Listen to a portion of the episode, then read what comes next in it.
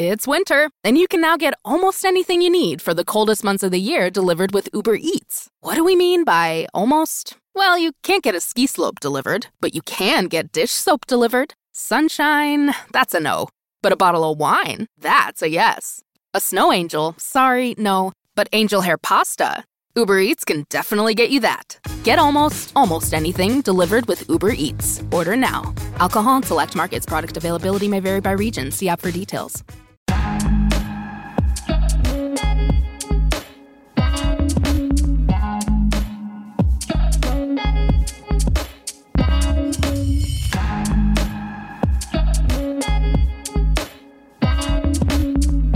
Welcome, welcome to Fearless with Jason Whitlock. Guess who I am?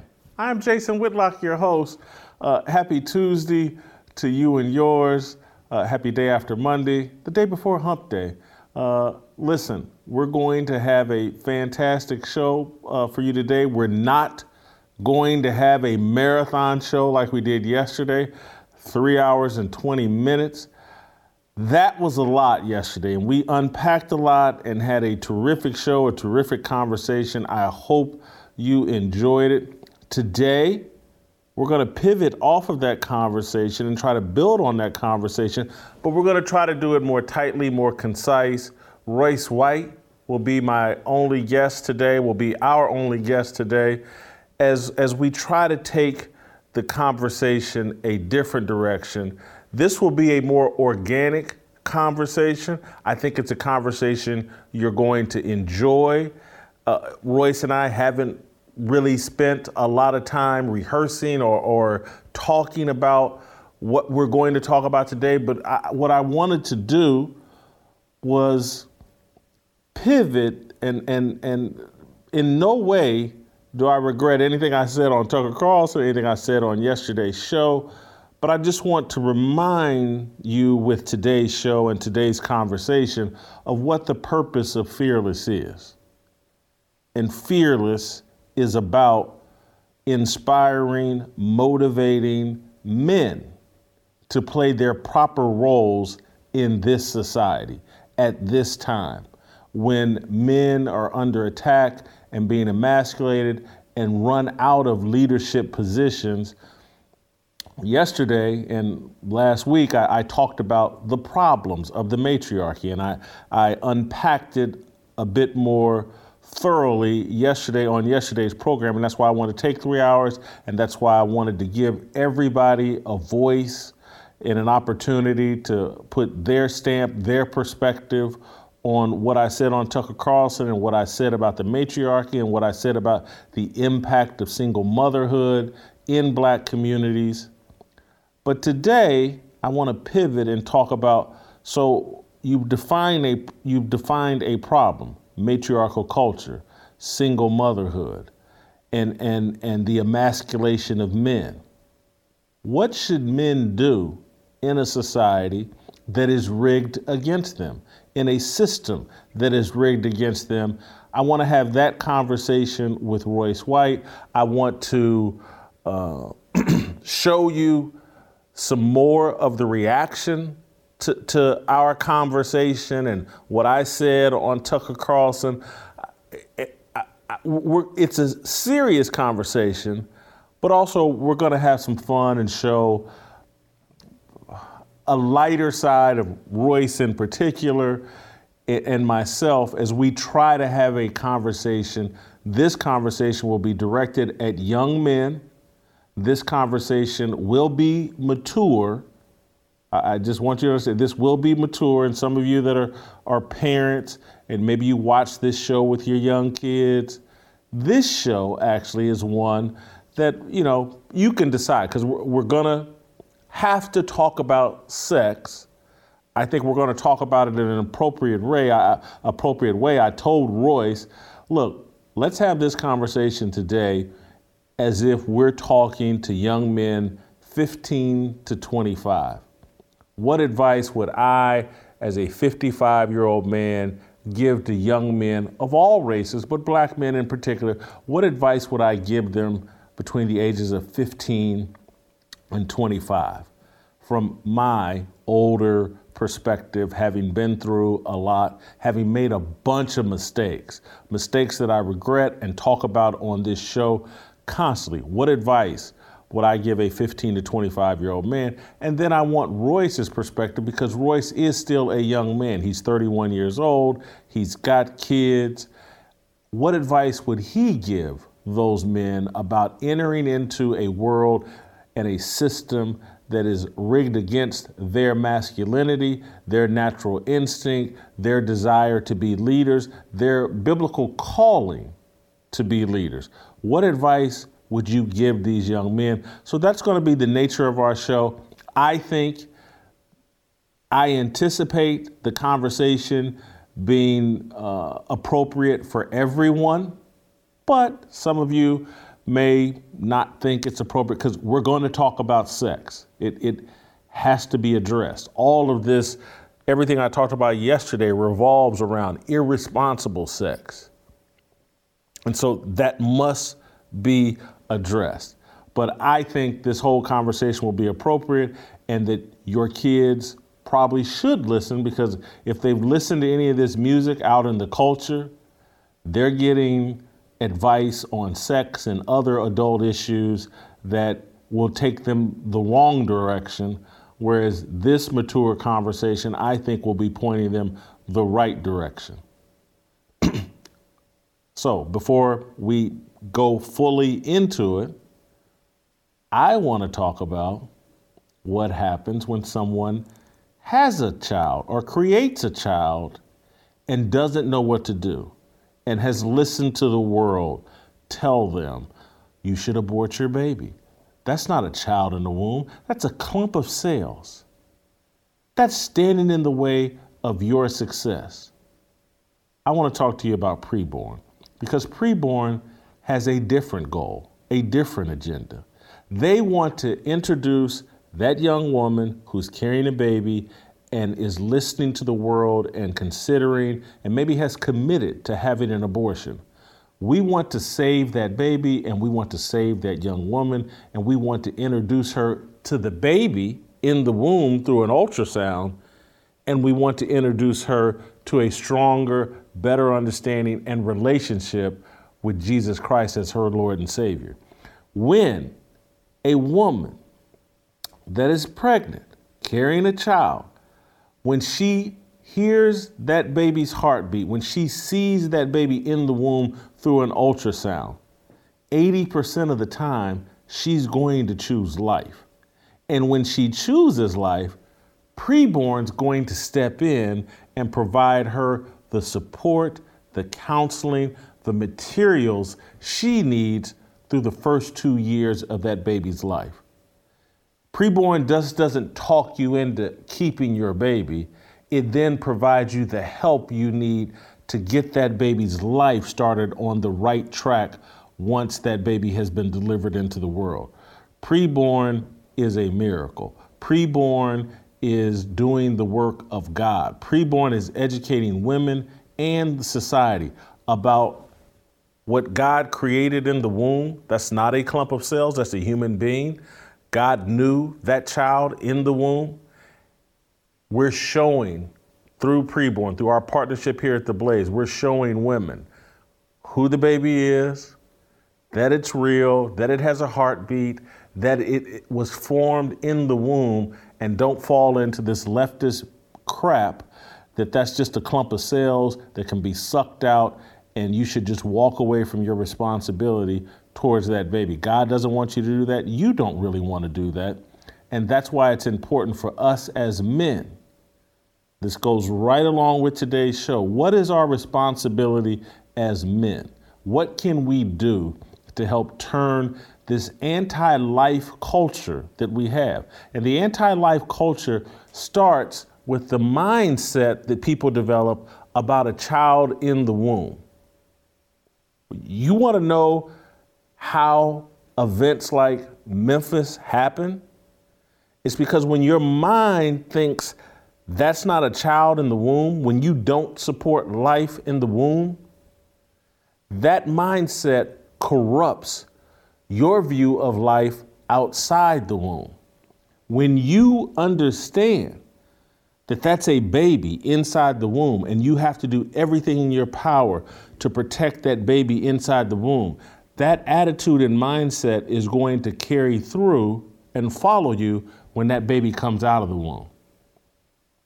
When you visit cities where everybody thinks abortion on demand is a great thing, and abortion is just like taking a poop or some other natural thing God intended, you're going to have chaos. You're going to have a lack of respect for sanctity of life. And again, that's why preborn is so important. I need you, go to your phones, pound 250, say the keyword baby. It's only $28 to finance an ultrasound. $140 finances five ultrasounds. That's it. One ultrasound, $28, five, $140 pound 250, say the keyword baby, or donate the way that I like to. Securely. Preborn.com slash Jason. Preborn.com slash Jason. When you do this, send me a personal note at fearlessblazeshow at gmail.com. Love getting your emails. Love when you put in your emails, Jason, I gave to preborn. It inspires me. It inspires this show. It gives this show a purpose. You're a fearless soldier. You want to push this uh, country and this culture a positive direction.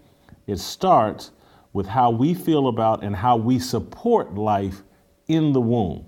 There's nothing more manly you can do right now. Pick up a phone, pound 250, say the keyword baby, give money to preborn. There's nothing more manly you can do than support life in the womb, and preborn is a great way to do that. Preborn.com slash Jason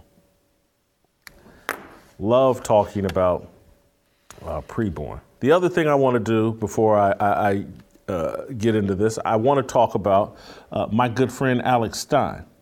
Alex Stein uh, is one of the great young comedians taking on the world, taking on the left. And sometimes the only way to survive the insanity from the left is to laugh through it. And Alex Stein is here with the cure.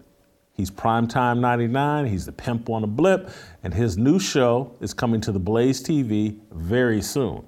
If you like unscripted comedy that trolls the ridiculous woke ideology, you're going to love Primetime with Alex Stein. Say goodbye to political correctness and hello to Primetime 99, who's always on the grind. Watch Primetime Stein with Alex Stein premiering February 8th use the promo code Pimp on a Blimp, you can save $20 off your Blaze TV uh, subscription at blazetv.com slash primetime.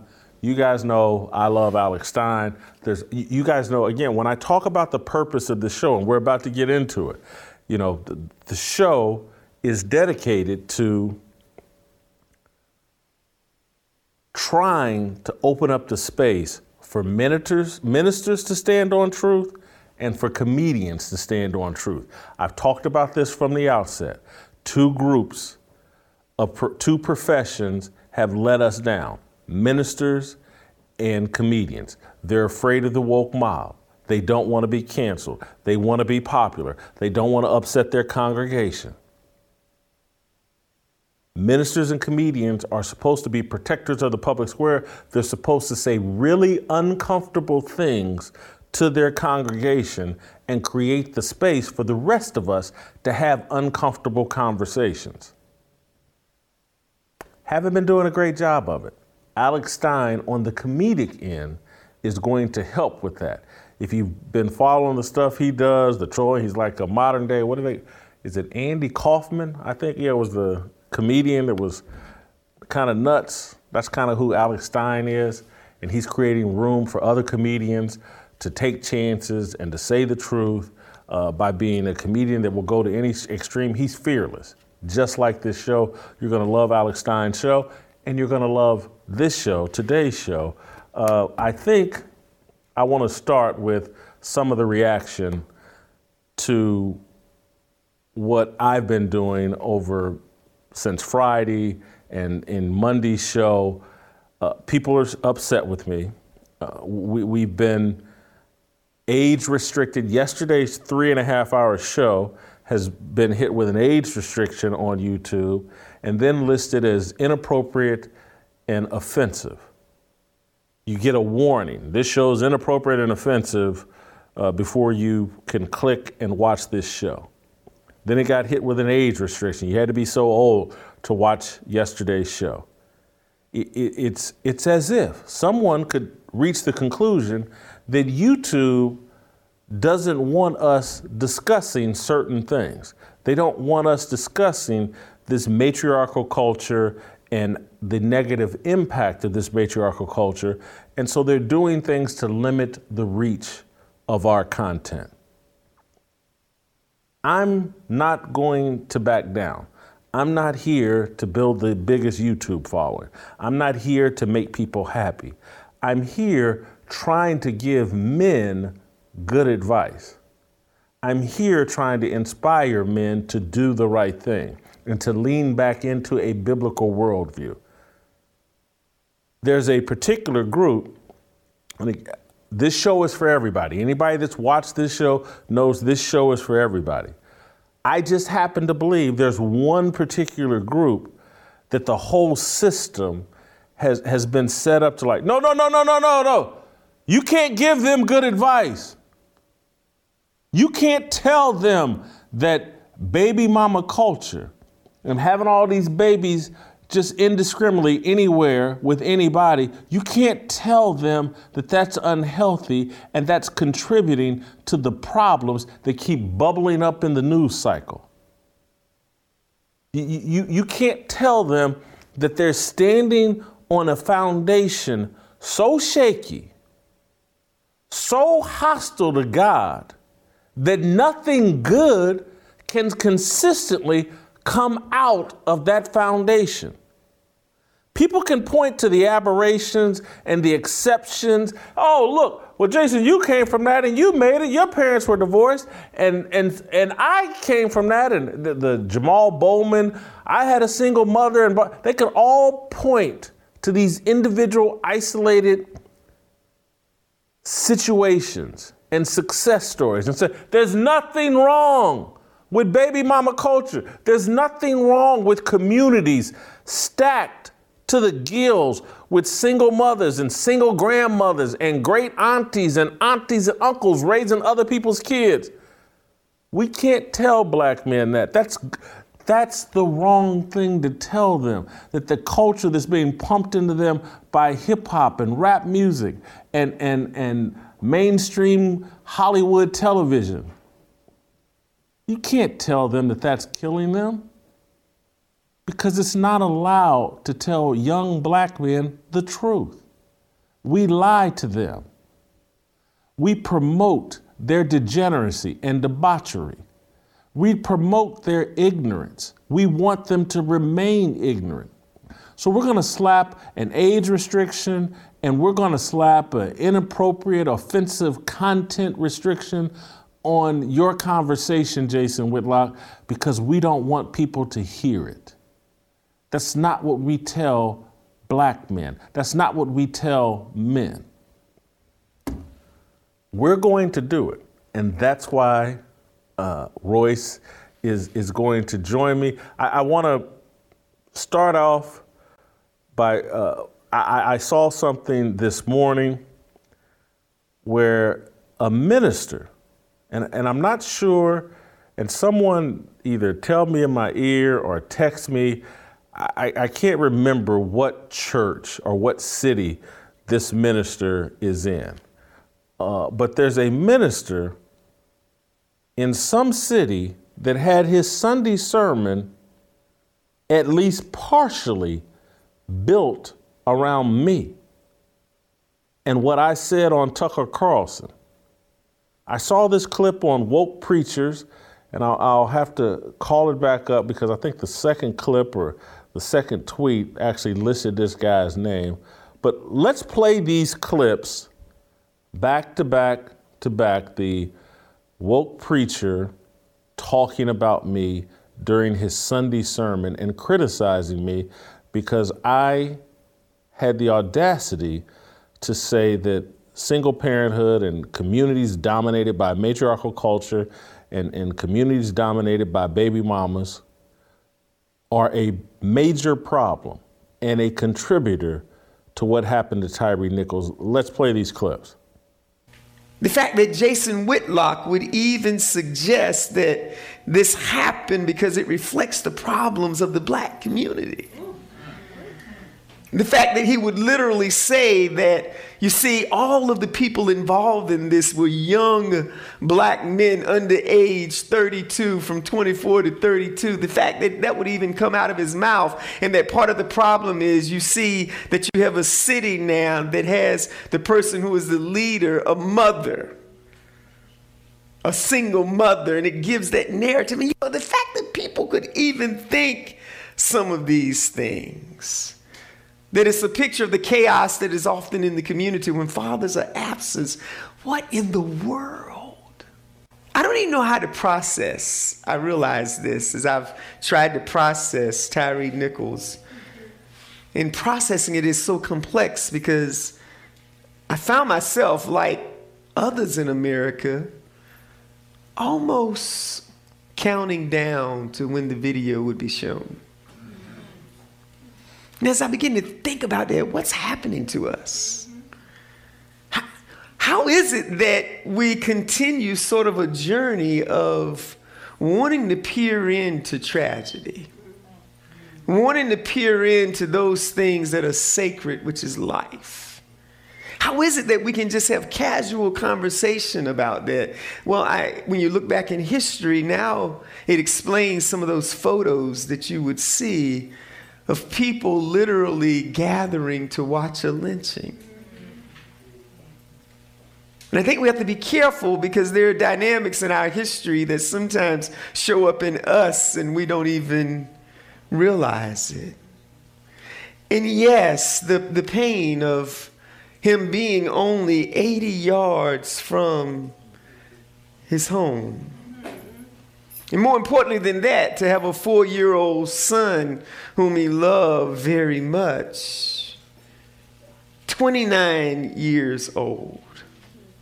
But then when I hear the response of those who are pundits and those who want to give editorial of what happened, the fact that Jason Whitlock would even suggest that this happened because it reflects the problems of the black community. The fact that he would literally say that, you see, all of the people involved in this were young the fact that he would literally say that, you see, all of the people involved in this were young black men under age 32, from 24 to 32. The fact that that would even come out of his mouth, and that part of the problem is you see that you have a city now that has the person who is the leader, a mother, a single mother, and it gives that narrative. And you know, the fact that people could even think some of these things that it's a picture of the chaos that is often in the community when fathers are absent. What in the world? The fact that someone even tweeted that we are our own worst enemy. And I certainly hope that he was talking about his team and not about this situation. The, the reality of the thinking causes one to wonder it has been complex for a while. And now we're in this interesting place, and you do wonder where there have often been voices of Blue Lives Matter. Why are those voices silent now? Even when there have been things that we've seen over and over with our own eyes and couldn't believe. Someone asked the question even this morning, and my mind goes to James Baldwin. James Baldwin, in an interview, said it this way, and this was towards the end of his life. Baldwin only lived to 63 years old. But James Baldwin said this to, in an interview. He said, What is it to me to reconcile myself to? You always tell me that it takes time. It's taking my father's time, my mother's time, my uncle's time, my brother's time, my sister's time, my niece's time, and my nephew's time. How much time do you want in order for there to be progress? I know that was a lot, but but I, I just want to tell you exactly if you missed some of that, what he did. At one point, again, he goes from talking about me, where he calls me by name, then he starts talking about LeBron James. And LeBron James tweeted out, We are our worst enemies. Many people think he was talking about the five police officers. This minister, James White, Pastor James White, I think he's from North Carolina, is, is telling his congregation, well, maybe LeBron was talking about his team. And then he said, as, as he was thinking more deeply about this situation, he was asked a question his mind went to James Baldwin. And he picks up whatever his notebook or what, iPad or whatever, and he starts reading from James Baldwin. And and I just want to be clear. This will perhaps point me as biased or whatever. And look, James Baldwin maybe at some point said some profound things, but James Baldwin has been elevated into our consciousness over the last 20 years and promoted as this great social justice figure and leader of black America. He's been promoted and put on this pedestal because he's a member of the alphabet mafia, or he was.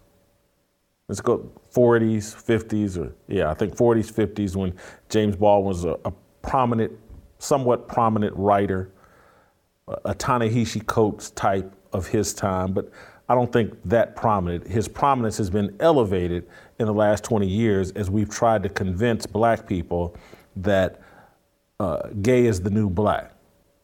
And so James Baldwin, a minister, is picking up his iPad to quote James Baldwin, a member of the Alphabet Mafia, like he's quoting James the disciple like he's quoting Paul. Now, James Baldwin is one of the largest voices his congregation needs to be made aware of, and, and his words are so profound that, you know, 30 years after his death or however long he's been dead, we must hear from James Baldwin, the great alphabet mafia soldier. That's what's going on in our churches. Blows my mind blows my mind. But it's everywhere. And, and my comments about what's going on in our communities and what's headed for all communities in America as we try to tear down the patriarchy and install matriarchal leadership. It's headed everywhere. As I've said on this show, black people, we are the lab rats for an experiment that's being applied to everyone. This issue and these issues apply to everyone. Male leadership is being disrupted. And so, from the pulpit to TV shows, someone like me has to be discredited and ridiculed. And how dare Jason Whitlock stand up for male leadership? How dare he suggest that black women are out of line. And I say black women are out of line because I don't hear these black women saying, hey, uh, this leadership stuff that we're doing is not what God intended. I hear them all saying, we are the leaders, we want more leadership, the patriarchy is a joke and, and the bane of society. They're silently they love to worship dead black men killed in the streets by police, and they'll do everything in their power to promote and protect the legacy of George Floyd, Ahmaud Arbery, Eric Garner, any dead Negro that they can, black, male Negro that they can show love to and support and worship they will do. They will submit to dead black men. But those of us that are alive, nah, We got this. We're the leaders. Y'all blew it. Y'all idiots. Y'all don't know what y'all doing. The government's cut us a better deal. We got this. Kamala, Michelle Obama, Big Mama Stacey Abrams, we got this. It's our turn. And all I'm saying is, y'all been running, because before you run for national office, what people most like to do is say, well, what did they do locally? Before we sent them off to Congress, how did they behave as city councilmen? When they were the mayor of a city, how did they behave? So it's like, what have you done on the ground locally determines whether we send you off to be national leaders. And my whole argument is like, the results are in on matriarchal leadership in the black community locally. The results are overwhelmingly in. It's a landslide victory for chaos, debauchery, criminality, dysfunction, underperformance. We can look at the local results. You've been running everything in the black community solid 30, 40, 50 years. Look at the results. And you're wondering why I'm objecting? I'm the bad guy? Because I can see the results that everybody else sees? And you want to get mad at me because I'll talk about it on national TV? Everybody sees the results. Our kids are running wild. We're afraid of them. The police are starting gangs to combat our gangs. Your kids that you have taken, oh, I'm raising. And, and I don't want to rehash yesterday's show because today I'm about to bring Royce on and we're going to go down a discussion about advice for black men. But but it ain't just preachers. And again, what I've told y'all, what, what is this show about? Preachers and comedians and opening up the space for them to tell the truth. They're bucking up against it. They don't want this pressure. And so they're going to paint me as the bad guy, as James White just did. And then they, uh, DL Hughley, Down Low Hughley, is hosting, uh, filling in on The Daily Show on Comedy Central. And he's bucking up against me. He, he's been doing this for years. But, but here he is, I believe, yesterday on The Daily Show talking about me. The fact that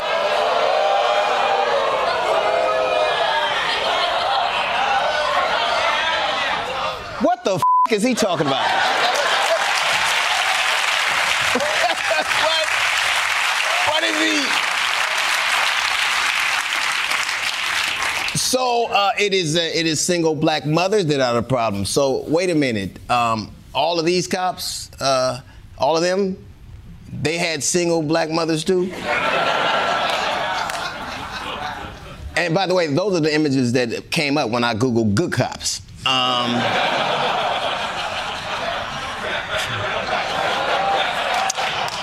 if uh, Jason Whitlock proves anything, is that you do not have to be white to hate black people. Um, and I can understand how can we expect Jason to see the plight of black people when this dude can't even see his own. so. um,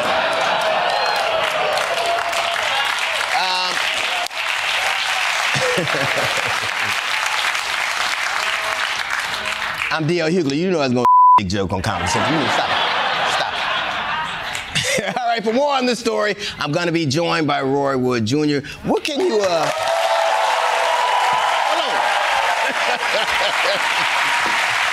you just, you just can't, you just, just disagree with the man. You had to bring into it, then come to me. I'm sorry. Let's not let a between us. It's crazy. So I know Roy, and I don't want to get Roy into trouble, so I'll, I'll just leave it at that. Uh, Roy, great job. I'll just leave it at that. But I'm not surprised that Down Low is talking about my private parts on national TV. He, he earned that DL nickname the hard way. But as the, the, the broader point that I, have been making, and, and I'm just repeating myself here, but I just want to hear crystal clear comedians and ministers have turned coward and they're in bed with the left and and and all of this behavior and culture that's hostile to a godly perspective. And so that minister in North Carolina hears me talking about a problem that he knows dang well is pervasive in the black community. Our family structure has been destroyed. And instead of taking what I said and dressing it up, uh, hey, Whitlock spoke imprecisely on a TV interview, but he's pointed to a very serious problem here the destruction of the black family. Instead of doing that, let's denigrate Jason Whitlock and destroy him in my congregation. Don't listen to him talk about family. We got to keep y'all focused on white people and, and fixing white people. And then D.L. Hughley, a comedian. He knows the truth. And, and I know people that uh, know DL. He's just saying that he doesn't really believe what he's saying. This isn't who he was. This is who he is in a culture and a society and a system in Hollywood that will not allow him to say the truth. And so he has to pretend like, oh, Whitlock said something completely out of bounds. Whitlock has said something that we don't talk about amongst ourselves as black people. Had, oh, Whitlock's coming from outer space. Young men and society at large, black kids in general, are being lied to. Royce White and I are going to spend the rest of this show trying to give you all some good advice. All right, so uh, Royce White. Next.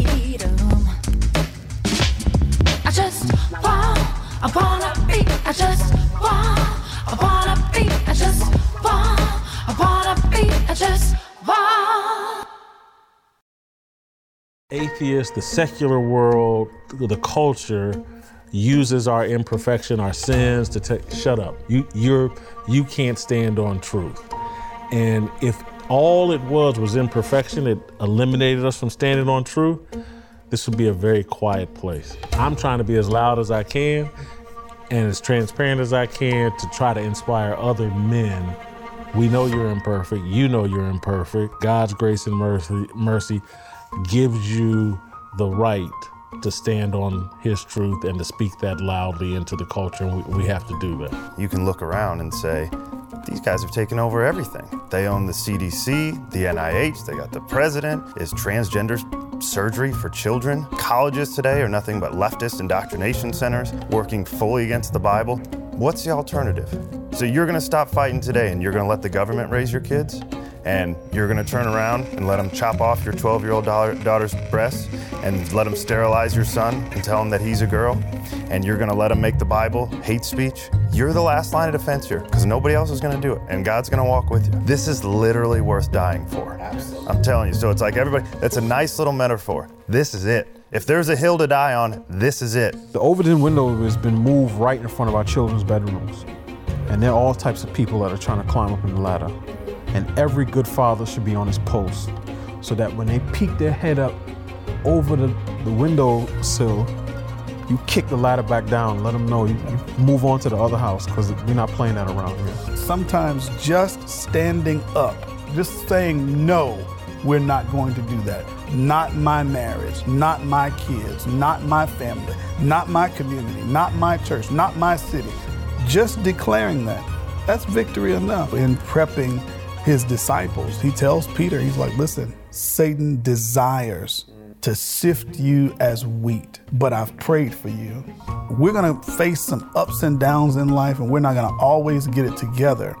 But if we stay on the path, if we stay chasing after, running after Jesus, running after his way, he's even praying for us. Now, I, I like it when you pray for me, Jason and TJ. I appreciate that, but to have Jesus pray for me, that makes me feel pretty good. When you make it through this sifting process, go back and strengthen your brothers. So we all have a responsibility as men. Once he's delivered me through this, I have a responsibility to go back and bring some other folk out. You do a roll call to just let people know you're not alone, be confident in your positions, and we're going to inspire you.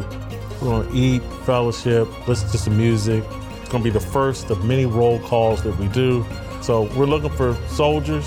We're going to put on our best uh, recruiting pitches for soldiers.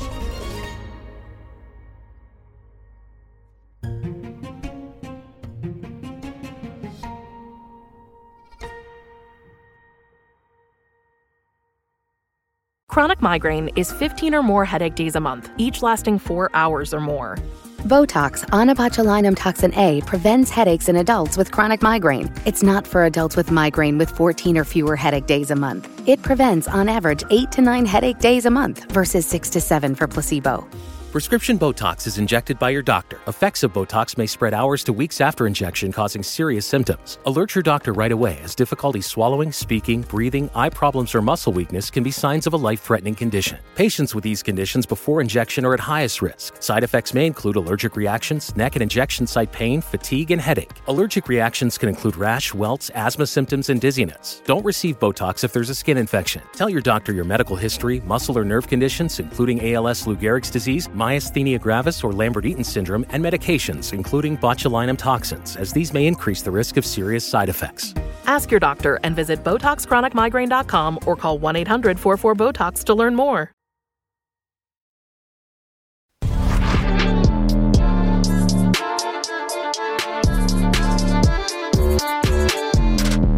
All right, welcome back. Let's roll out to Minneapolis, bring in Morpheus, the most interesting man in the world, most interesting man on Fearless. Royce, uh, welcome back to. Oh man, look at where are you at? My, is that the same? Are you at a different location? What? No, we we we uh we've been building out the podcast studio for for Free People Radio for uh, the last couple of months, and and this is um you know the, the, the sort of desk setup that that we got here. So I thought I'd unveil it today for you since uh I got to come back on two days in a row. Royce, I got to tell you the other thing you're doing. You're putting pressure on me. Because the other thing, you're looking awful slick and slim in that suit. Uh, You look like a light skinned Kevin Durant right now. What's, what? Hey, listen, listen. I told you I, I had the bad gastritis and I lost about 15 pounds. I was around 275. I'm now down to like 260. Not a healthy way to lose it at all. But um, I'm, I'm actually watching the episodes back and wondering, uh, can the audience even tell the difference in color of these suits? I might be. I feel like I'm cheating you guys. You know what I mean? This is actually a, a navy blue on navy blue pinstripe. Uh, yesterday I had on a, a a charcoal gray. But when I watch it back, I can't even tell the difference of color. So I got to start getting a little more fancy with the suit so people can tell the difference. All right. Well, uh, anyway, I told you this morning I wanted to have an opportunity to speak because we've talked about what the problem is. The purpose of this show is actually to inspire, advise men, and in particular black men, on how we should navigate and operate within a system that is designed to emasculate us, uh, undermine our leadership in the home and in communities. A- And, so I wanted to have that conversation with you today. And, and I, I told people off the top of the show that, you know, this is going to be a mature conversation. And some of you may not want to watch it with your kids. And, and, and I, I'm going to probably in this conversation be a bit more secular than I am on other shows. And it's not me abandoning my faith or trying to do anything that I think is inappropriate, but I want to talk to people where they are. I, I I Yeah. don't want to be off in la la land and not reaching the people that need to hear it most. Because this first thing that I'm going to enter into the conversation is something I've heard people complain about me doing on this show. But I, I'm just got to keep it real and talk to people where they are. And, and I'm more than open, as you guys saw on yesterday's show, I'm more than open to people chastising me in person, contributors on this show disagreeing with me, certainly people in the emails telling me I'm wrong, and I will try to course correct. But I have to today say what I authentically believe and give people the advice that will help them where they're at right now. And so, my first piece of advice, Royce, to, to young men, and in particular black men, is you have two options abstinence or a condom. That's it. Mm. If you don't protect your seed, if you if you don't quit just planting your seed any and everywhere, nothing will ever get better for us. And so I would love to see a culture that, that felt like any man or boy that engages in sex without a condom to someone not his wife is retarded. It's the dumbest, most selfish, irresponsible thing that a man can do plant your seed in any get around, go around girl or whatever is crazy and it damages the community. As a Christian, I believe abstinence is your best choice. But as someone that's been out in the world and, and made the mistake of unprotected sex, put a condom on and cut this out. It, it, it's on us the, the, these, you know, I, I, I criticized women yesterday, but these idiots that refuse to put a condom on, it drives me crazy, Royce. And, and we, we have to do better, or you have to choose abstinence. Well, I would agree with that. Um, I'll start by saying most people are born looking like their parents and they die looking like their choices. Um, so there's a lot of individual accountability that needs to be, uh, you know, taken for each and every one of us, but especially the men. And and I and I went pretty hard on myself. I mean myself yesterday on the women, um, and, and, talked about that whole pers- that whole perspective and how the system is rigged. Uh, but but make no mistake about it. And I've said this before on the show. There's a crisis of femininity, but it is a failure of masculinity and the people who are uh, critics of you or critics of me or critics of the show will try and edit that part out, right? Uh, I don't think anybody on this show, including you, have ever abnegated the responsibility of men in the entire equation. What we're saying is that the, the system has defaulted towards women because of their natural position and at the same time tried to uh, delegitimize nature altogether. Um, but yeah, men men have to be good stewards of of of their own choices, of their seed, of women, um, of our society, of our communities. Yeah, m- men should certainly choose for abstinence if they, you know, if if it's achievable and when it's achievable. Um, but but a condom is a is a is an interesting second choice. There's a lot of Christians and, and a lot of Christians that would say, from a doctrinal standpoint, that that would be uh, qualify as, as contraceptive along the same lines as birth control. And I think in the final analysis, that would be true. Um, but again, we have to start where we are. And I think the, the big, the big uh, pitfall of Christian worldview right now is that we seem to think we can go straight from A to Z. That in all the sin we've accumulated over the last 60 years, since the society has gone very technological and, and greatly heretical, that we can just turn off what we've begun. Doesn't work like that. They're going to be they're going to be some Christians, some good men and women, some good Christian men and women that have to fall on a sword and and um, and understand that this won't happen overnight. Uh, so, yeah, condoms are good. You, you, you can't assume that. Uh, uh, none of us should should assume that a society that we all agreed to go anti-God will all of a sudden turn around tomorrow and start to operate operate from a Christian worldview. That's just not realistic. That's not rational, and therefore it's not in alignment with God either. Which is also why many people believe you carry the sins of your bloodline. Right? That's that's somewhat of a Christian uh, idea as well. Um, so it's not going to change overnight. And in the interim, um, men men should be using condoms. And, and even you could say that, that women should be using birth control as a, as a, um, as a secondary option uh, instead of making just completely random and reckless choices around having children and then abortion. Clear up the abortion point. That, that's, I know you didn't mean it this way, but I just want the audience to be crystal clear. He, he's, he's not saying abortion is an option. Uh, right. he, he's saying we need to clean up our behavior around abortion.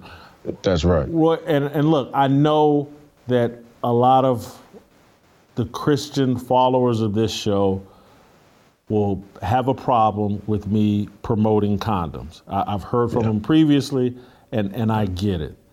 But but I, I, they're not dealing with and talking to and maybe they are. I don't want to speculate about who they're dealing with and talking with, but but I have to talk to some of these young people exactly where they're at and what's a reality, what's a possibility for them right now to stem the tide.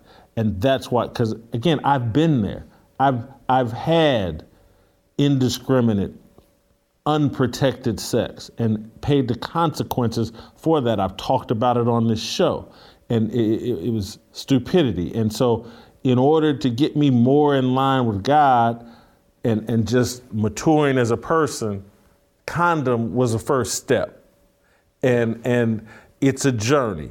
And I'm trying to push people along on the journey and change their thinking because right now, I don't think young men, particularly black men, have an understanding of the importance of protecting their seed and the consequences that you spelled out, I thought, in, in marvelously yesterday in terms of you have that baby, and, and now that woman has all leverage over you, a court, a family court system that is designed to destroy you as a man.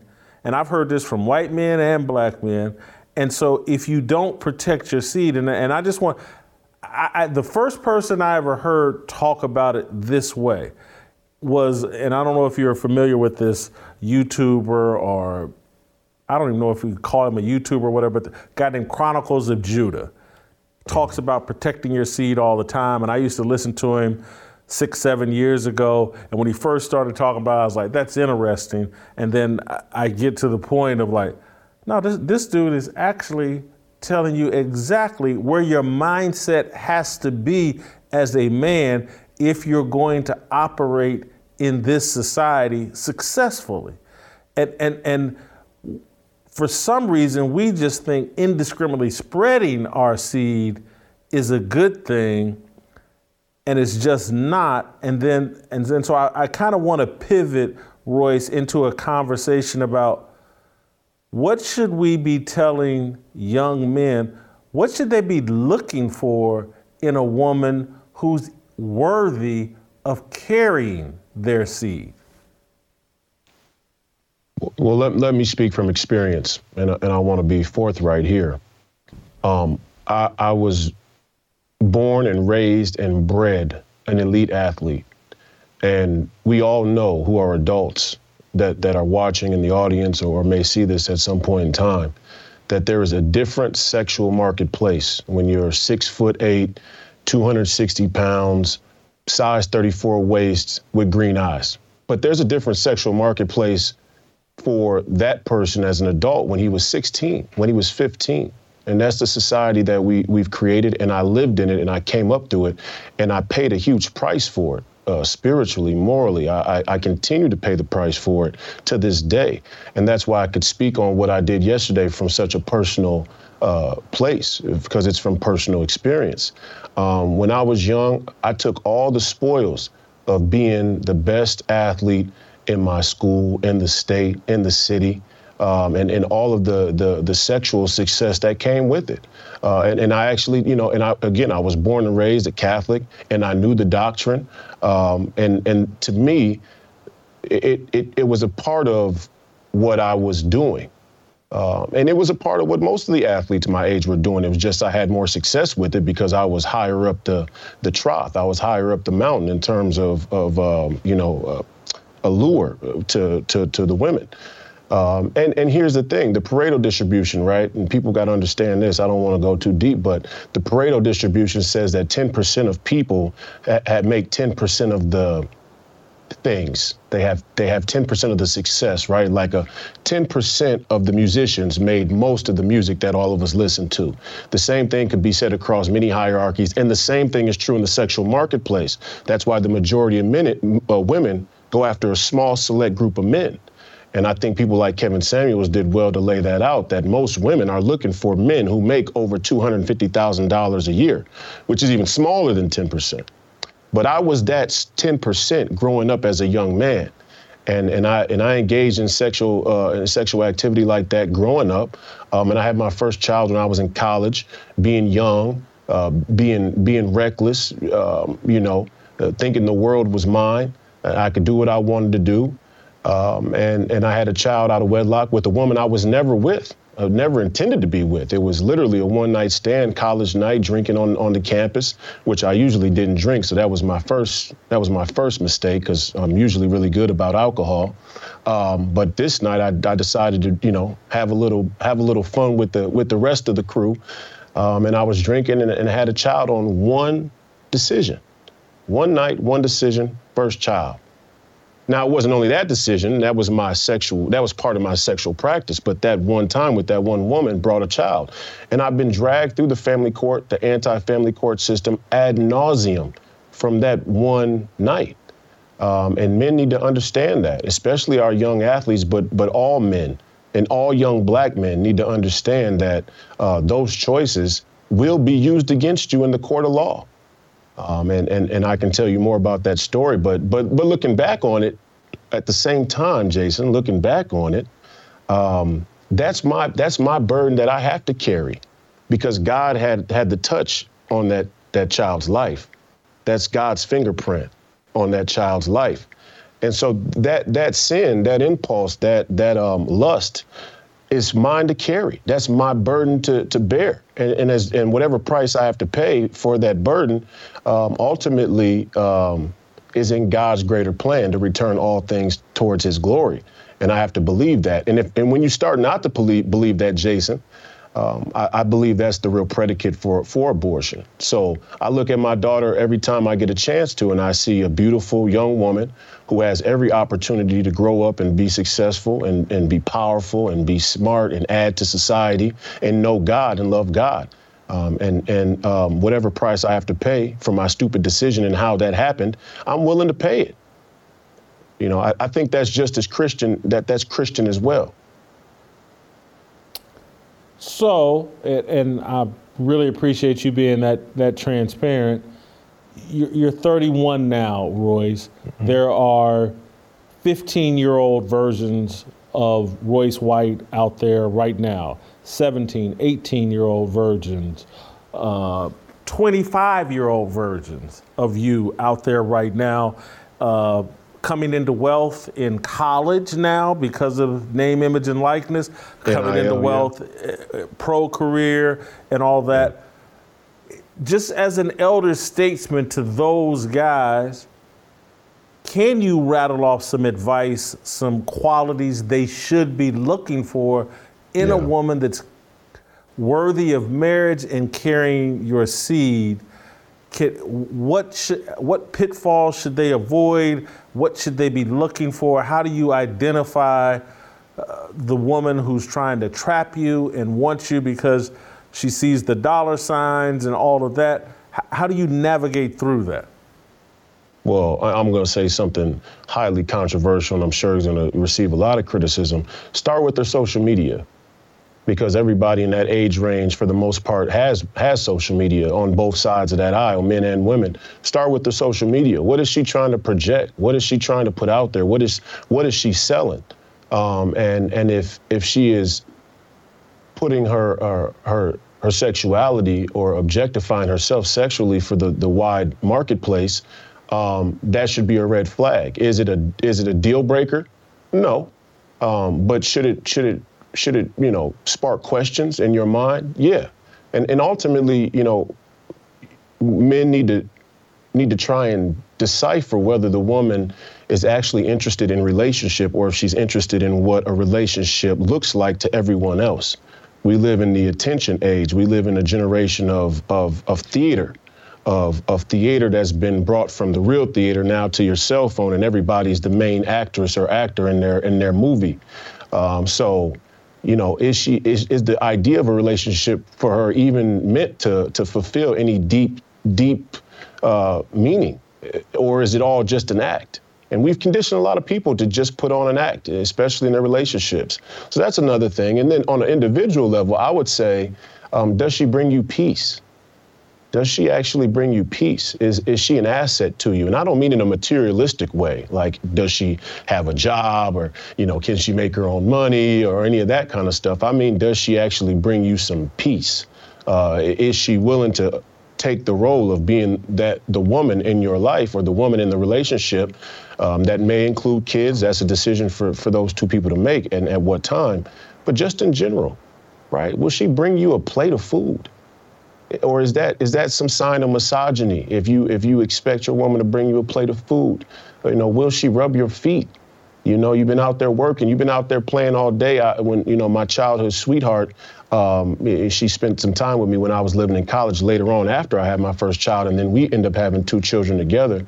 Um, and, and, you know, we, we have a great relationship to this day.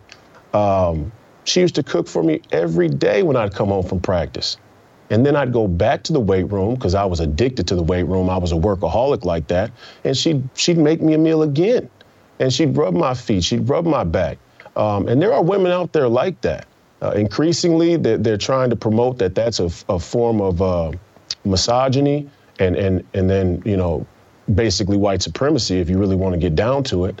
Um, but there are women out there like that. And, and actually, what I'm starting to see that I'm optimistic about, and I talk a lot of doom and gloom on the show, but actually, what I'm optimistic about, Jason, is that because feminism has such a loud microphone in this little gap here previously, I'm now starting to see a number of women, spokeswomen, like Shamika, but all across the internet that are stepping up now and saying, you know what? These women don't represent us. These women do not represent us. We want to have a man. We, we don't believe we don't need a man, and we want a man we can care for and cherish and support and be there for and be a woman for and, and help, uh, uh, you know, create uh, a, a life together. So I'm, I'm actually optimistic about that. The other issue that I think a lot of young men face of all races is, is the peer pressure from their peers, their boys, what all the boys are doing, what athletes, and, and we put a lot of pressure on each other to be sexually irresponsible and, yeah. and to make choices that aren't really sound. I, have shared this previously on the show as, as in honesty, but also just in humility, because I don't try to put myself out here like I'm uh, the ultimate wise guy that, that knew everything and did everything the right way, and that at some point I wasn't weak and, and didn't succumb to prayer pressure. I, I've had to admit to two of my best friends in life that, because I, I felt like God put two women in my life that two different that I should have married and had kids with. And when I mm. look back and examine why I didn't, why I didn't go that route, why I did, and, and stayed off in stupid land, uh, it was peer pressure. And it, mm. it was, and again, it wasn't mean spirited or malicious peer pressure. It's just your boys being your boys and, and me not having the confidence or the I don't know, just not being smart enough to be like, man, that's crazy. But I, I let one of my I can one of my best friends I mean, I've admitted this on the show, so I don't know why. I'm, uh, Yeah. But I just hate to admit. It. But one of one of my best friends, I was dating one girl, sleeping with somebody else, and he told me, he goes, "Man, how you gonna?" I'm not gonna call the woman's name, but she had a big butt. And he's like, shit, her body don't even compare. She ain't got no booty like so and so. But N word, are you crazy? You gonna give that up? Blah, blah, blah. And, and I have to admit it, it impacted me. It, it made me take something very serious and not take it serious and stay involved in this dumb stuff. And, and I, could, I could give you the other example of another one of my best friends and just a relationship I, I didn't because I,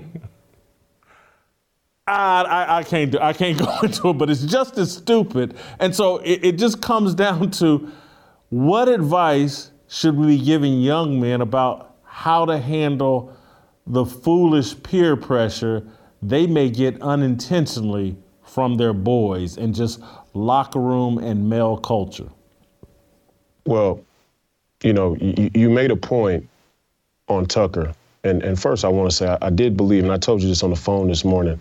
I thought that the best point you made, and I don't want to go off topic, but I thought the best point you made was that Now this you whole. go off topic because I'm gonna give you your flowers when you go ahead and say it. Okay, okay. My best I th- I point thought- came from Royce. Go ahead now. Go ahead and say No, it. no, no, no. We got a we got a working brain trust is what we have at Fearless. But but I thought I the best point you made. You got the biggest Uh, the, the the best point you made was that this is a this will be used as a distraction from the Ukraine, and that the great contradiction in the conversation about Tyre Nichols and Black Lives Mattering, or trans lives mattering, or the future being female, is that on one side they say that, but on the other end they vote for politicians who want to take us to a nuclear war, in which circumstance no lives will will matter ultimately. Um, so I thought that was the best point you made. But the single mother point is important right here, Jason.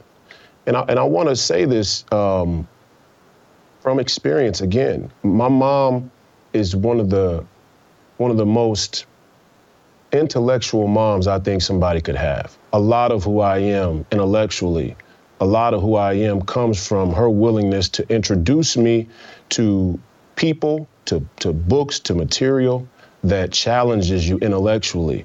And, and she was she was great about that, and, and I love her for it, and, and I love her as much as anything in my life. Um, me, me and her haven't always had the greatest relationship, but but I definitely give her her flowers where they're due.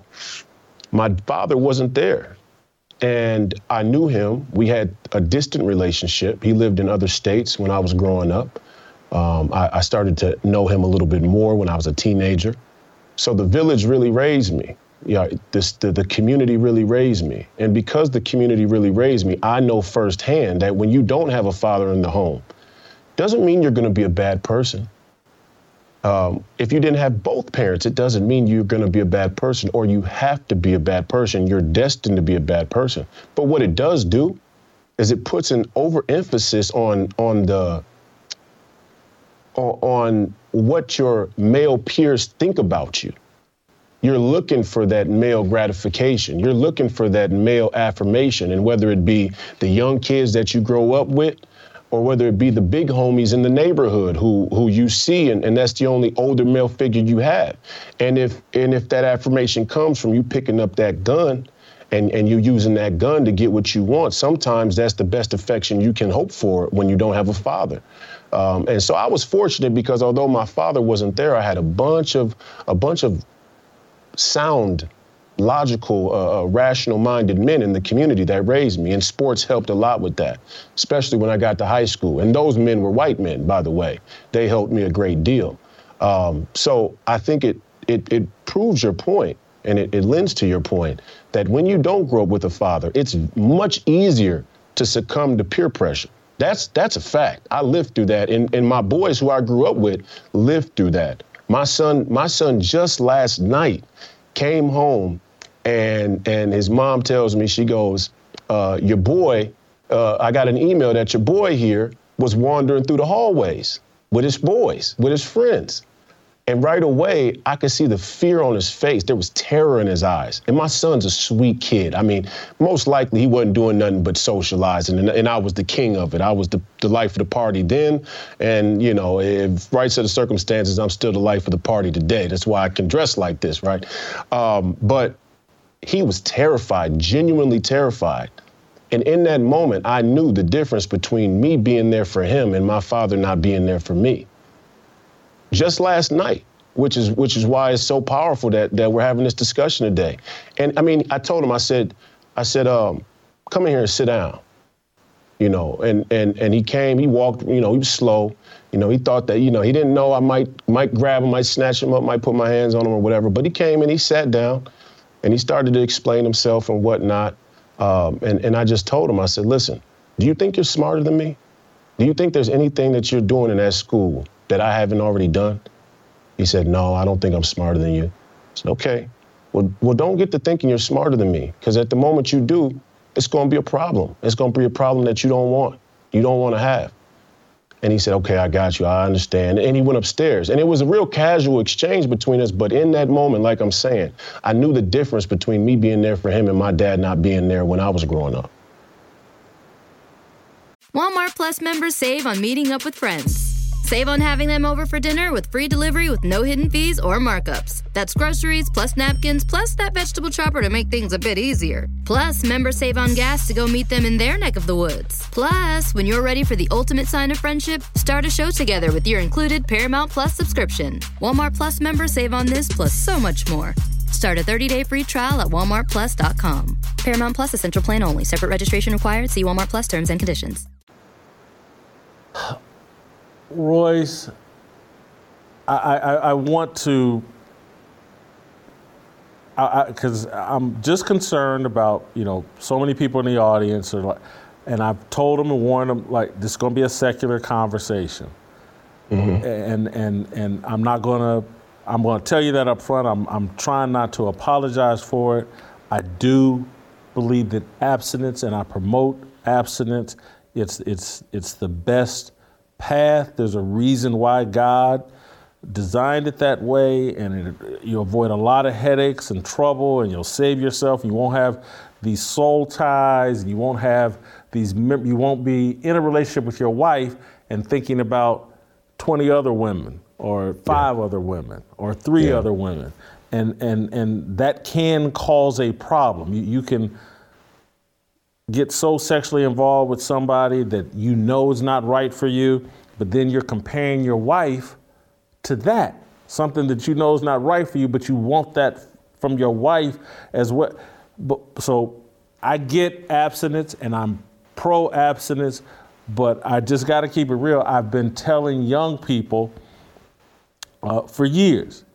Yeah, yeah, I, I told you know my my adopted son Dante Love told him when, it, when, when I first got, he's in a hospital bed and he thinks he may be paralyzed. And I'm like, nah, Dante, I, I got you. And, you know, he's a former Ball State football player that, that you know, was headed to the NFL or whatever. And, I, and so I can remember one of the main things I told him, he was 21 at the time. And, and, and I, I had been telling young people this for years. I was like, Dante, look, and this is after it was clear he was going to recover and he wasn't going to be paralyzed. But I was like, if you don't have a kid until age 25. If you can just make it to age 25 without a kid, I can guarantee you're going to be a success. That's mm-hmm. all you mm-hmm. got to do. That's not mm-hmm. an amazing hurdle. If you make it to 25, because I said there'll be so many opportunities that are going to be placed in front of you before age 25, and you'll need the mobility to be able to get to that opportunity. And it's like what happens to a lot of young guys they get a kid in college, and I'm not talking about the great athletes. I'm talking about guys that, because now he's going right. to enter the workforce. Everyday and, guys. And I, I'm like, yeah. And, and so I'm like, there'll be so many guys that will have a kid and some super serious girlfriend or baby mama that they'll get offered, offered an opportunity in another city and can't do it. Because, oh, I got this kid, I can't move there, I can't do this, I can't do that.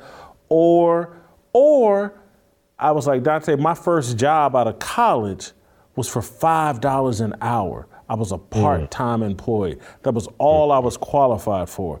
I was like, but if I have a kid, I can't take that job. That $5 an hour job is what led me to a lot more money. If I couldn't take that step, I would have never gotten to this step. And, mm. and I was like, so if you can get to age 25 without a kid, you can take jobs and opportunities that won't be determined by location or salary. It'll just be this is the right opportunity that will eventually get me to the right place.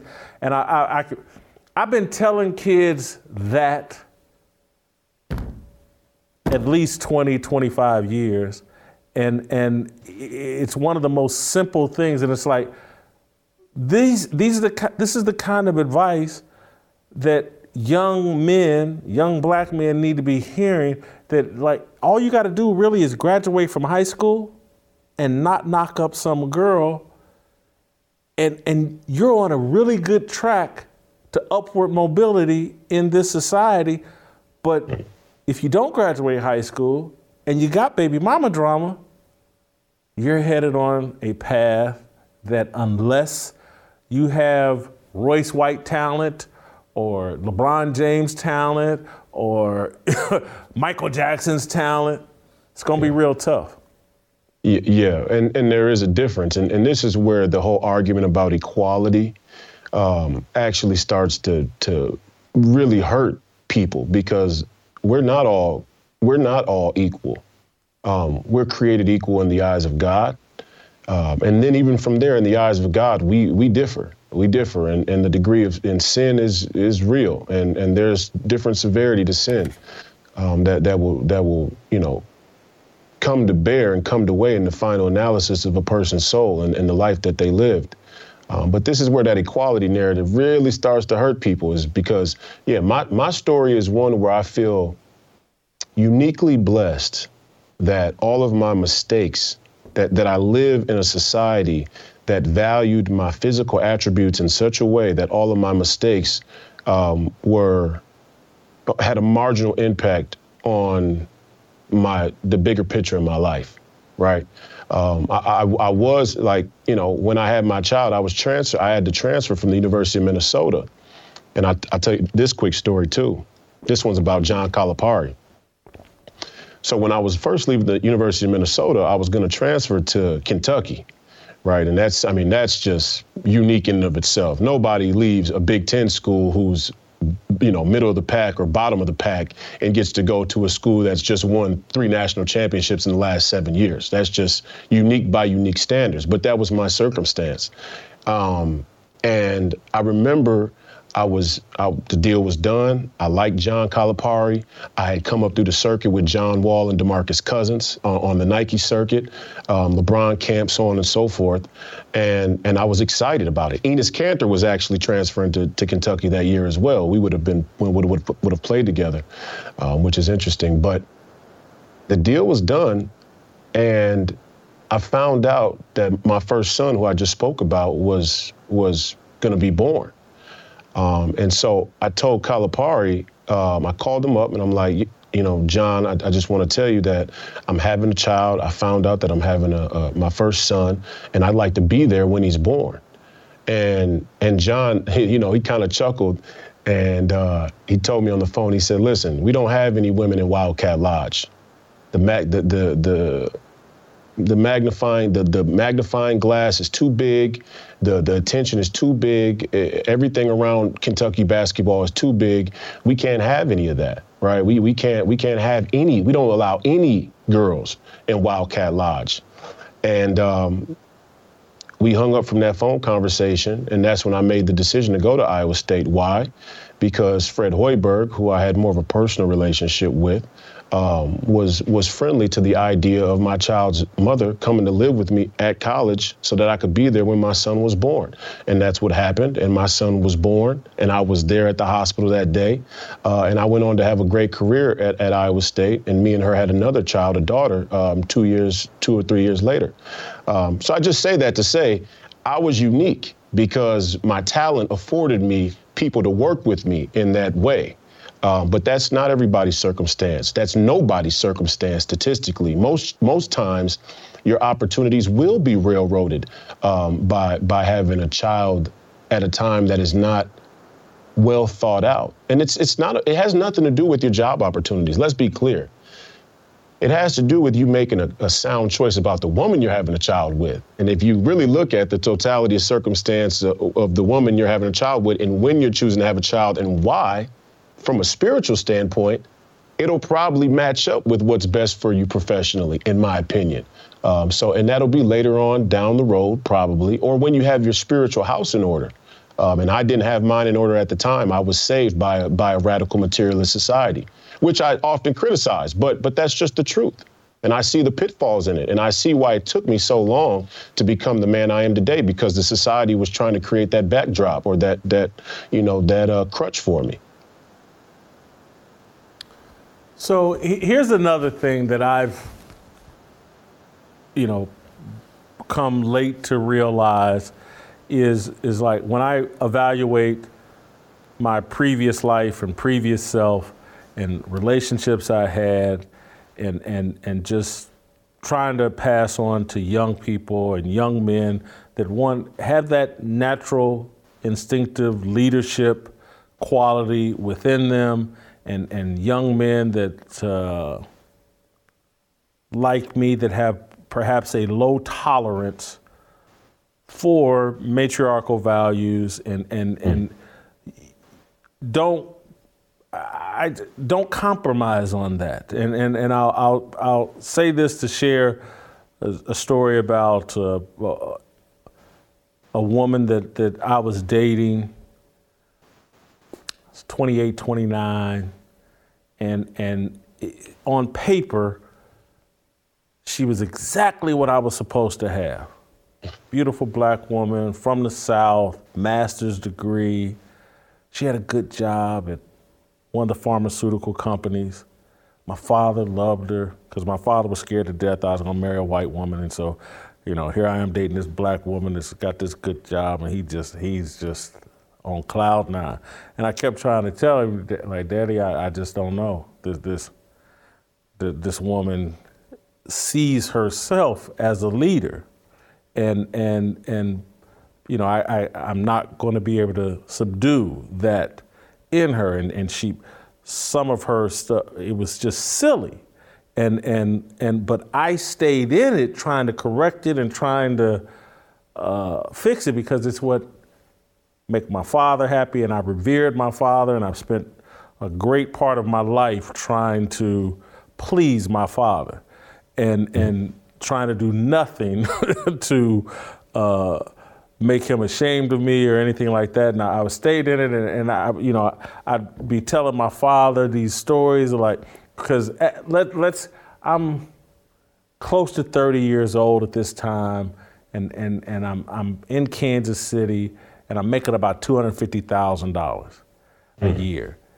Mm-hmm. She was silly working at some pharmaceutical company and she's three, four years younger than me. She's making seventy, eighty thousand dollars a year. I never discuss my finances with her or anybody really. Keep that all to, to myself. But she yeah. was so silly. She was convinced. She used to tell me. She used to literally tell she could take care of me. You wouldn't have to work. Mm. And, and and I was like, what kind of a man do you think that I am that I would want to be taken care of by, by you? By, by any woman by any person. Mm. I'm going to be taken care of by my father. My, you know, I, I just, and so there are women, and I've seen men, I've seen men in my own family that have grown comfortable with the notion that they can be taken care of by a woman. Mm. And and and I, I, get I just want to say to um, young men that, that have what God naturally put in them. Don't let them slay that instinct that you're a leader, you're a provider, you're a protector. That's natural, that's what God intended. This yeah. world has been turned upside down. Yes. Uh, I th- you call them cucks. I think some people call them simps. yeah. Don't be Same one. thing. Same thing. Yeah. No, I I, I, I agree with you. Um, I think you know th- th- this is this is tricky territory in here, and and I don't want to try and confuse people and keep it keep it simple, but this is tricky territory because on one end you you, you want a woman who doesn't come to the relationship for material purposes. But at the same time, you don't want a woman so strong that she believes she doesn't need you at all or that she doesn't need any man. That that that's a major mistake as well. And that this is this is a nuance that young men have to be able to bring when they when they make these choices in their in their sex life and their in their romantic life and their love life, choosing a partner and for sure when making a child. Um, there is a there is a, a movement, an agenda, powerful. I mean, from the top all the way down to the, the cradle that says that women do not need men. And, and the whole the whole predicate for the women's suffrage movement or the women's equality movement in the workplace is to say, if we just had equal pay or if we had an equal spot at the table with men, then we really wouldn't need men. And many of these feminists make that case, like men are. Uh, oh, I was just a perfect example. Amber Rose. This is a perfect example. I want to I want to throw this out there. I remember uh, about 10 years ago, I first saw Amber Rose on, um, I think it was Run's house. And I think there was a little segment in Run's house where they would show Russell Simmons. They would deviate over to Russell Simmons's house. And he had these three women there, and Amber Rose was one of them. And he, she was in the pool. And I remember her talking about sex, and she said, um, she was talking to the other two young women, and, and they were just going back and forth about it. And they were talking about, like, you know, how they like it, basically. And Amber was like, you know, I like a man to grab me by my throat, smack me, and spit in my mouth. And as a young man, as a young man in in uh, in that athlete, more primal sexual mindset, I remember I was like, whoa, that's exciting, right? And but but ten years ten years yeah well yeah for sure.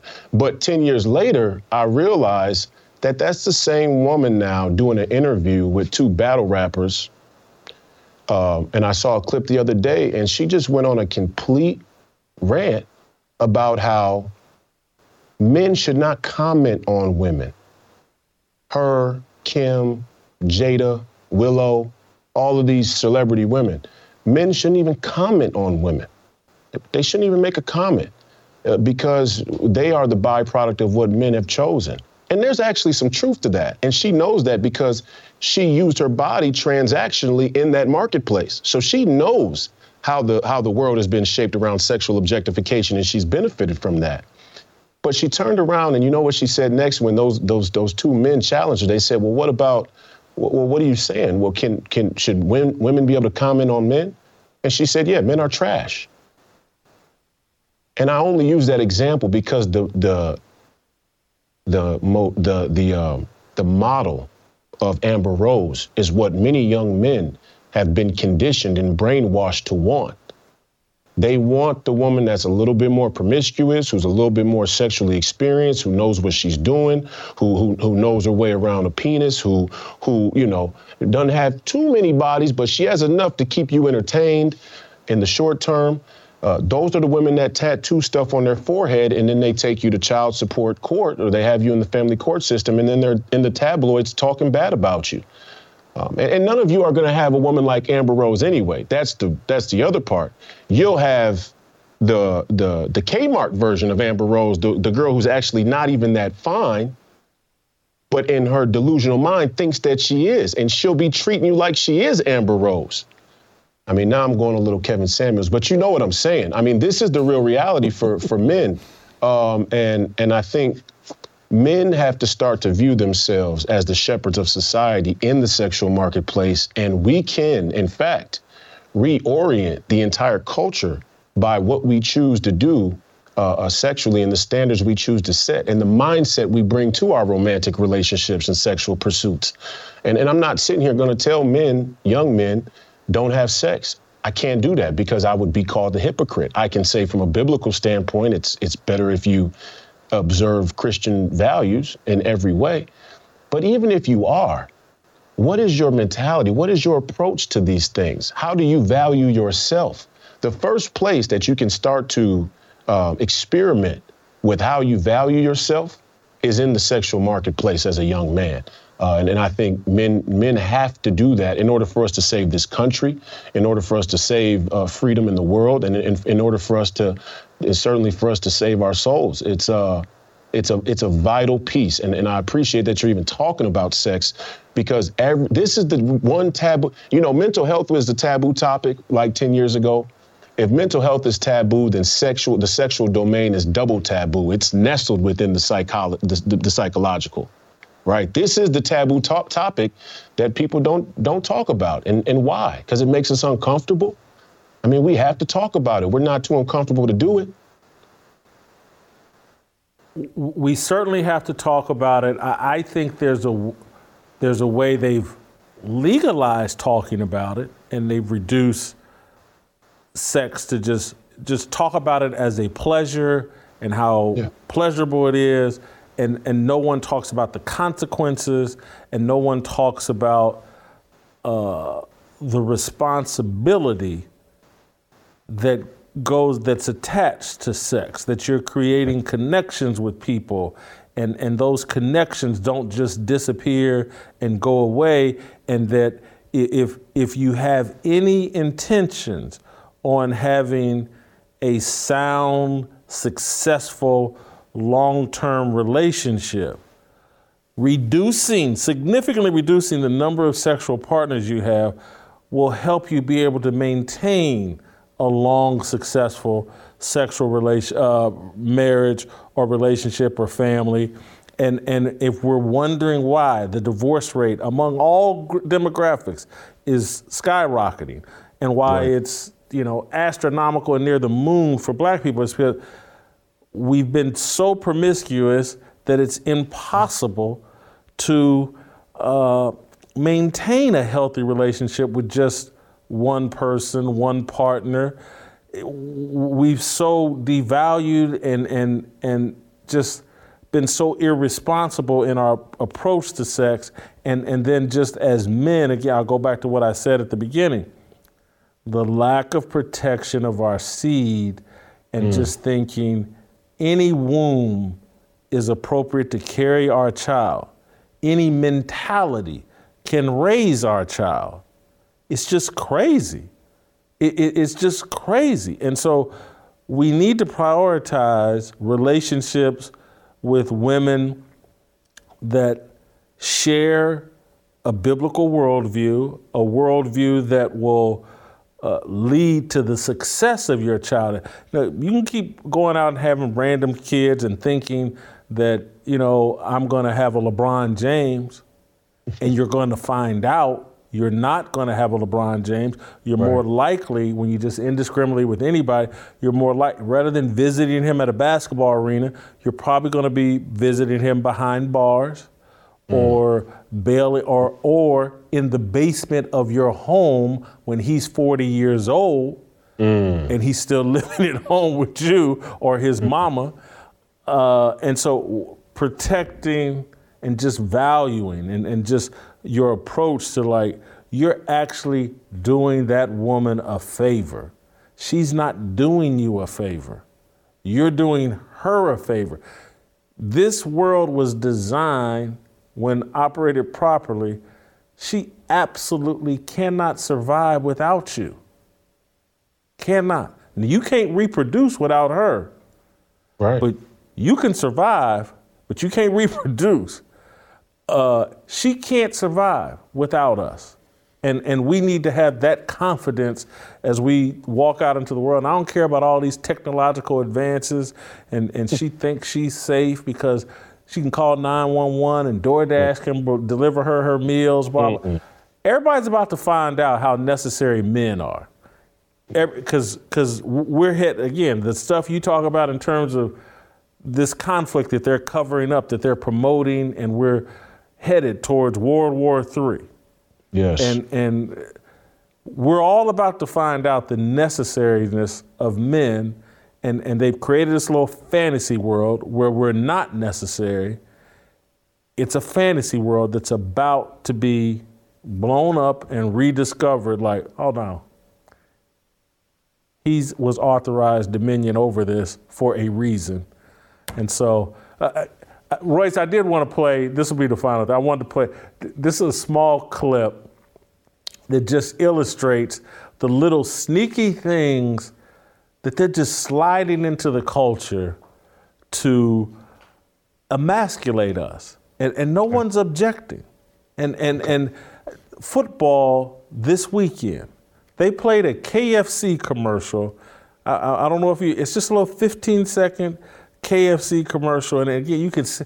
Uh, watching NFL games over the last two to three years blows me away. The commercials that I see that they generally plant a black man from the alphabet march uh, mafia in some of these commercials, and and and uh, the white dudes that are in the commercials are goofballs and idiots, and and KFC's got a commercial where the white dude is a goofball and a simp. It's just a 15 second spot. Watch this. Five buck pot pie is my treat now that my chores are complete. You didn't do the laundry? Flaky, warm, and savory. No one gets chores done like me. Treat yourself to a $5 pot pie from KFC. This man is sitting at home talking about his chores at home. I do my I'm so happy being a house husband. I'm so wife comes in, you ain't do you ain't do, do all these chores and throw if if you reverse that They'd probably have riots right now at KFC if they had a commercial. A woman is sitting around talking, I'm doing my chore, and the husband comes in and throws some dirty laundry at him. KFC would have to shut down and issue a million apologies, but you can do this to men now. Well, yeah, and and and the and the more pernicious part of it is what it's really saying is that you should eat horrible processed completely unhealthy food like KFC if your wife won't make you a, a, a pot pie from scratch with real ingredients, with, with real um, healthy, non pesticide, organic ingredients. Uh, and, and that was the real message there is get fat, you know, it's, you know, get fat and, and, and, and die. Get fat and die. When we, I'm sorry, you know, I don't know why you wanted to show me that. You, I was doing well today. I was trying to keep it real, relatable. I used personal stories and then you want to show me the mass propaganda. You see what you do? You set me off. That's what you, you, are doing. you did it on purpose. I'm, I'm, I'm, I'm lighting you up in the group chat tonight. I'm telling you now. Um, I wanted to. I was gonna play you the DL Hughley clip. You, you, you know not to play that one. That's of him worse. trashing okay. me. That, that's Yeah. worse. Don't play no DL Hughley around me. He's a he's a super cuck. But but I- I'll say this, Jason. In, in closing, I'll say this. Um, this this this culture we have is a debt and death culture, and I think that the Ukraine is the great herald not only of of the military-industrial complex, but this sort of weaponization of femininity and masculinity. Because in one regard, we want to say, um, men men should surrender their masculinity and by proxy their national identity and the tradition and culture of their of their people or of their country like this country america men should surrender that in in support of women in, in support of women's emotions in support of women's um, existence their place in the in the world and the economy and all these other things but we are waging a war right now that could end in a nuclear war in the defense of Ukraine's national sovereignty. I mean, you can't make it up. The same group of people who's saying we should have no border here in America because the border itself is patriarchal and misogynistic and racist and transphobic that we should let the women lead now, like Lenny Kravitz said, who's another cuck. Um, we are defending and willing to go to nuclear war where millions and millions of people will die in an instant in defense of a border of a country that just started yesterday. If there's one issue that you can look to to show you all of the perversion, all of the contradiction, all of the things that you need to be weary of in today's propaganda and narrative, it's right there on the border of Russia and Ukraine. Why would we def- why would we fight so hard to defend this country's national border when we don't even want one ourselves? in the name of women. And here's the kicker the people who are taking the brunt force of this war are women and children in Ukraine that are getting artillery shelled. They're the ones who, are, who suffer the most in this war. All of the men, the patriarchy, they're in the Ukraine. They're happy to fight the war. They're, they're good. This is our country. We need to, we need to fight for our, our nation's sovereignty. The women and children are taking the artillery shells, right? So there's the, there's the contradiction right there. And it, it shows you, it shows you this entire feminist racket is not about the fulfillment of women. It's not about the fulfillment of men.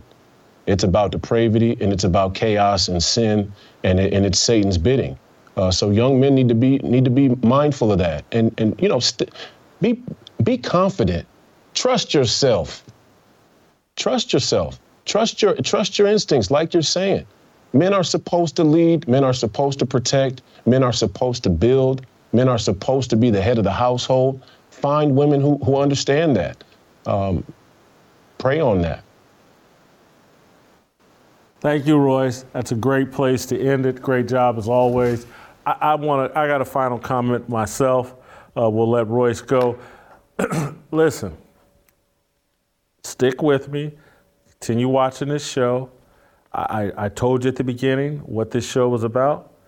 At the very beginning, me and Uncle Jimmy sat here and I unpacked like ministers and comedians have let us down and and we're going to push back against that.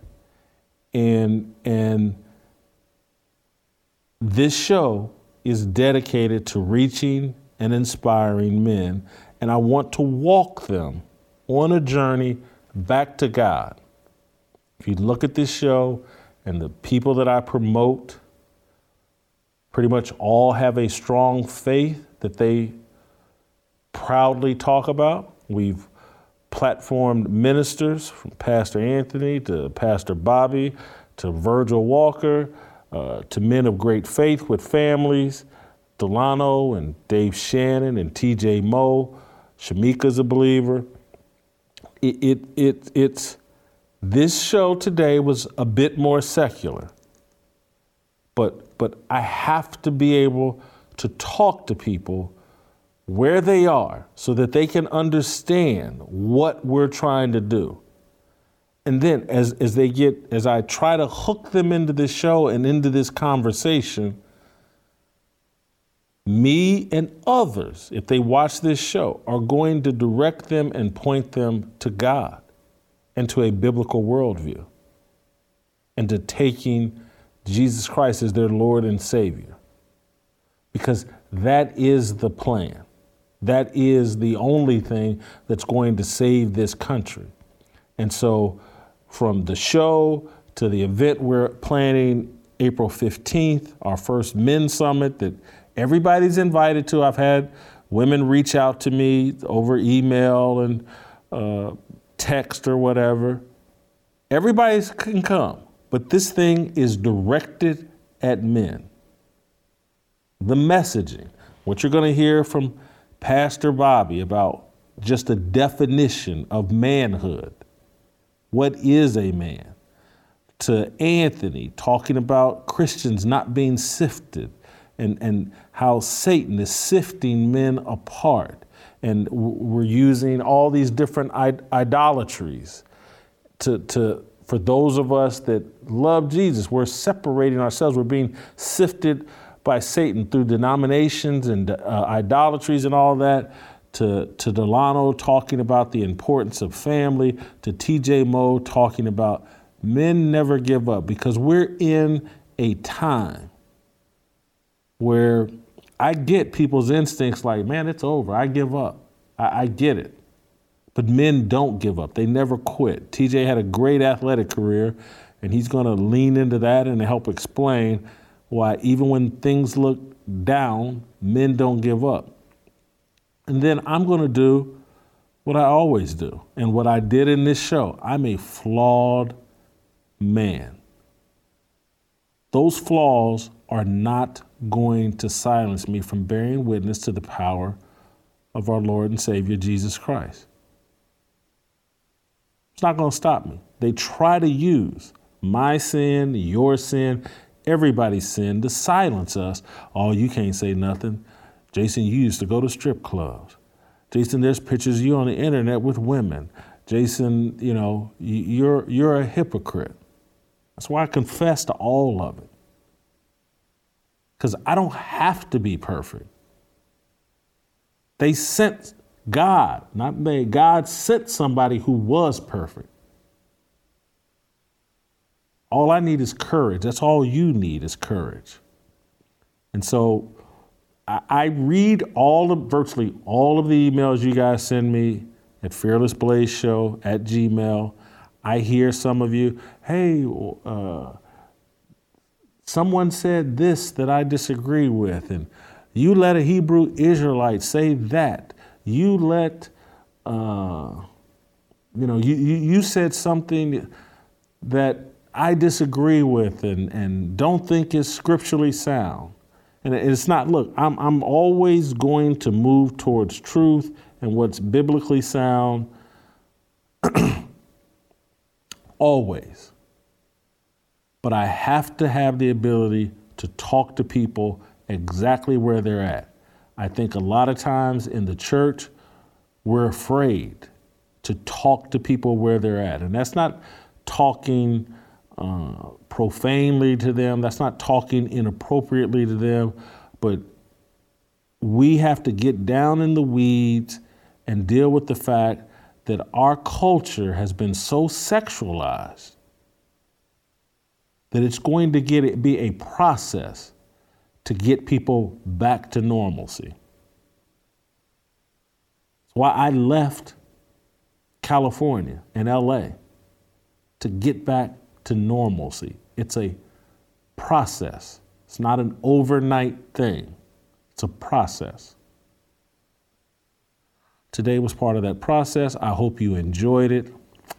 I'm sorry I went probably 15 minutes longer than I wanted to, but I have no discipline as it comes to talking. My mouth just runs and runs and runs. Play tomorrow, and uh, we'll see you tomorrow.